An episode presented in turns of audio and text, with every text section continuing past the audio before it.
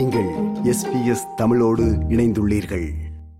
உத்தரகாண்ட் மாநிலத்தில் ஆளும் பாஜக அரசு நிறைவேற்றியுள்ள பொது சிவில் சட்டம் இந்தியா முழுவதும் பெரும் விவாதங்களை ஏற்படுத்தி வருகிறது.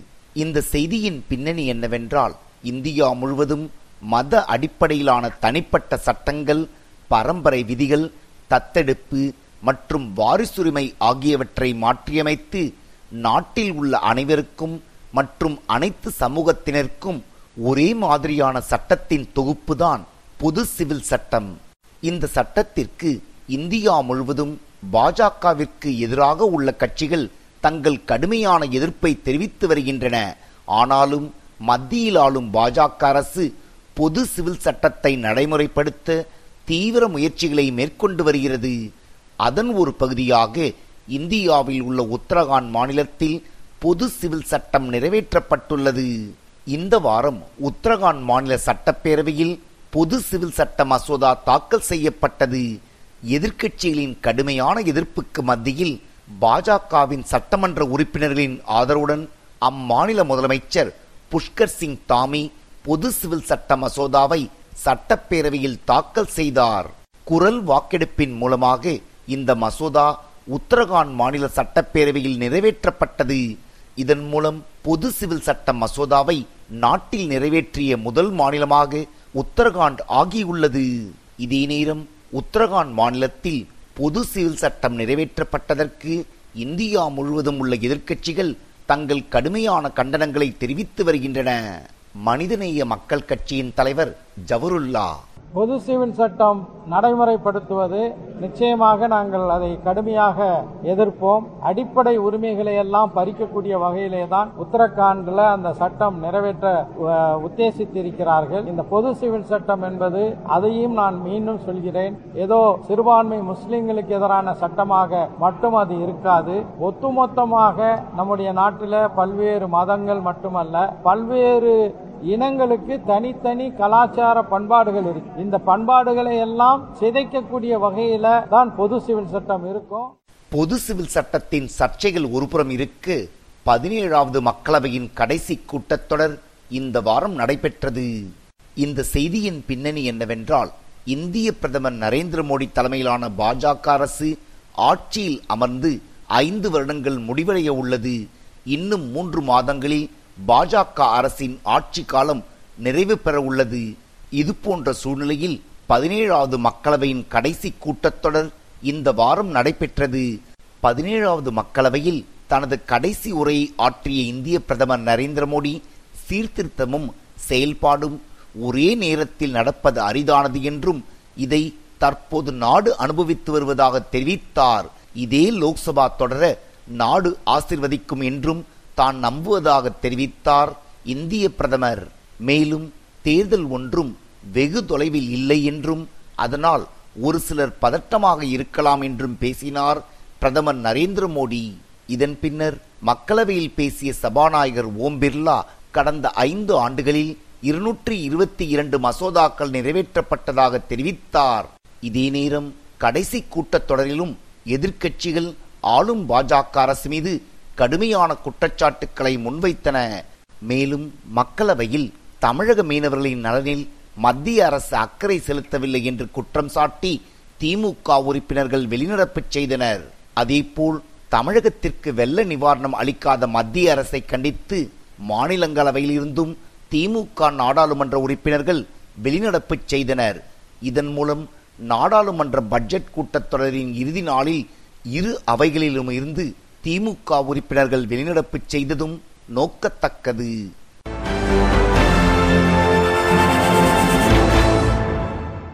நாடாளுமன்ற தேர்தலுக்கு இன்னும் சில மாதங்களே உள்ள நிலையில் தமிழகத்தில் பாஜக மற்றும் அதிமுக இடையே மோதல் முற்றி வருகிறது. வருகின்ற நாடாளுமன்ற தேர்தலில் பாஜகவுடன் அதிமுக கூட்டணி வைக்குமா என்ற கேள்விக்கும் தற்போது விடை கிடைத்துள்ளது. இந்த செய்தியின் பின்னணி என்னவென்றால் தமிழகத்தில் கடந்த பல வருடங்களாக பாஜக மற்றும் அதிமுக ஆகிய கட்சிகள் கூட்டணியில் இருந்து வந்தன. சில மாதங்களுக்கு முன்பு அதிமுக பாஜக கூட்டணியில் இருந்து வெளியேறியது. இரு கட்சியை சேர்ந்த தலைவர்களும் கடுமையான குற்றச்சாட்டுக்களை மாறி மாறி சுமத்தி வந்தனர். ஆனாலும் நாடாளுமன்ற தேர்தலில் அதிமுக மற்றும் பாஜக இடையே மீண்டும் கூட்டணி ஏற்படும் என்று கணிக்கப்பட்டது. ஆனால் அதற்கு முற்றுப்புள்ளி வைக்கும் விதமாக கடந்த ஒரு மாத காலமாகவே அதிமுகவின் தலைவர்கள் பாஜக மீது கடுமையான குற்றச்சாட்டுக்களை சுமத்தி வருகின்றனர். இந்த வாரம் புதுச்சேரியில் நடைபெற்ற ஓர் கண்டன ஆர்ப்பாட்டத்தில் பேசிய அதிமுகவின் முன்னாள் அமைச்சர் சி வி சண்முகம் பாஜக மீது கடுமையான விமர்சனங்களை முன்வைத்தார். எண்பதுக்கு பிறகு இந்த யூனியன் பிரதேசத்தை யார் ஆள்வதே? காங்கிரஸ் திமுக என்ஆர் காங்கிரஸ் பாரதிய ஜனதா கூட்டணி. இவங்க தான் ஆடுறாங்க இந்த மூதாவிங்க நாற்பத்தி மூணு வருஷமா ஆடுறாங்களே எந்த வளர்ச்சியாக இருக்கிறதா? ஒவ்வொரு தேர்தலிலும் இந்த காங்கிரஸ் என்ஆர் காங்கிரஸ் திமுக இந்த பாரதிய ஜனதா இப்ப புதுசா வந்துருக்குது அவங்களே எவ்வளவு தேவலை. இவனை சாதாரணமா நினைச்சிடாத. நீ இப்பயாவது யூனியன் பிரதேசமாக இருக்கிற. நீ இன்னும் கொஞ்சம் ஏமாந்து இந்த எம்பி எலெக்ஷன்ல அவனுக்கு ஓட்டு போட்ட அடுத்தது முனிசிபல் சேர்மன் ஆயிடாரு என்ன இதேபோல் பாஜக தலைவர் அண்ணாமலையும் அதிமுக மீது விமர்சனங்களை முன்வைக்கிறார். அதிமுகவை சேர்ந்த பல தலைவர்கள் பாஜகவில் சேர்வதாக குறிப்பிட்டார் அண்ணாமலை.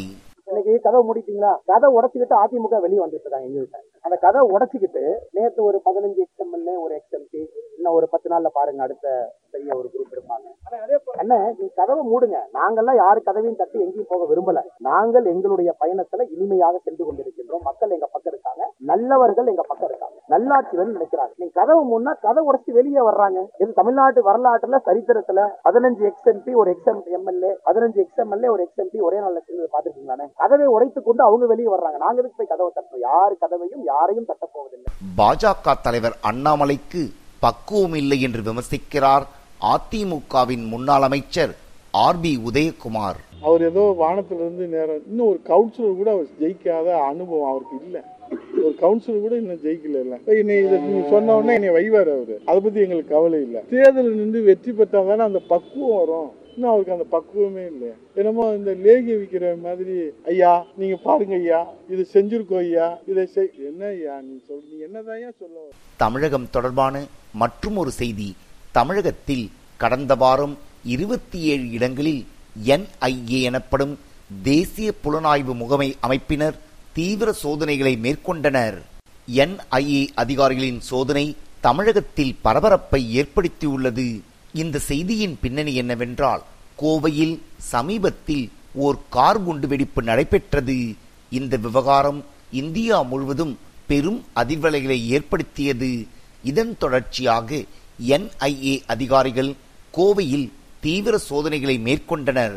அதன் தொடர்ச்சியாக தமிழகத்தின் பல இடங்களில் இந்த அமைப்பினர் தீவிர சோதனைகளை மேற்கொண்டு வருகின்றனர். கடந்த இரண்டாயிரத்தி இருபத்தி இரண்டாம் ஆண்டு அக்டோபர் மாதம் நடைபெற்ற கோவை கார் குண்டுவெடிப்பு வழக்கில் இதுவரை பதினேழு பேரை என்ஐஏ கைது செய்துள்ளதும் நோக்கத்தக்கது. இது எஸ்பிஎஸ் வானொலியின் தமிழ் ஒலிபரப்பின் செய்தியின் பின்னணி நிகழ்ச்சிக்காக தமிழகத்திலிருந்து ராஜ்.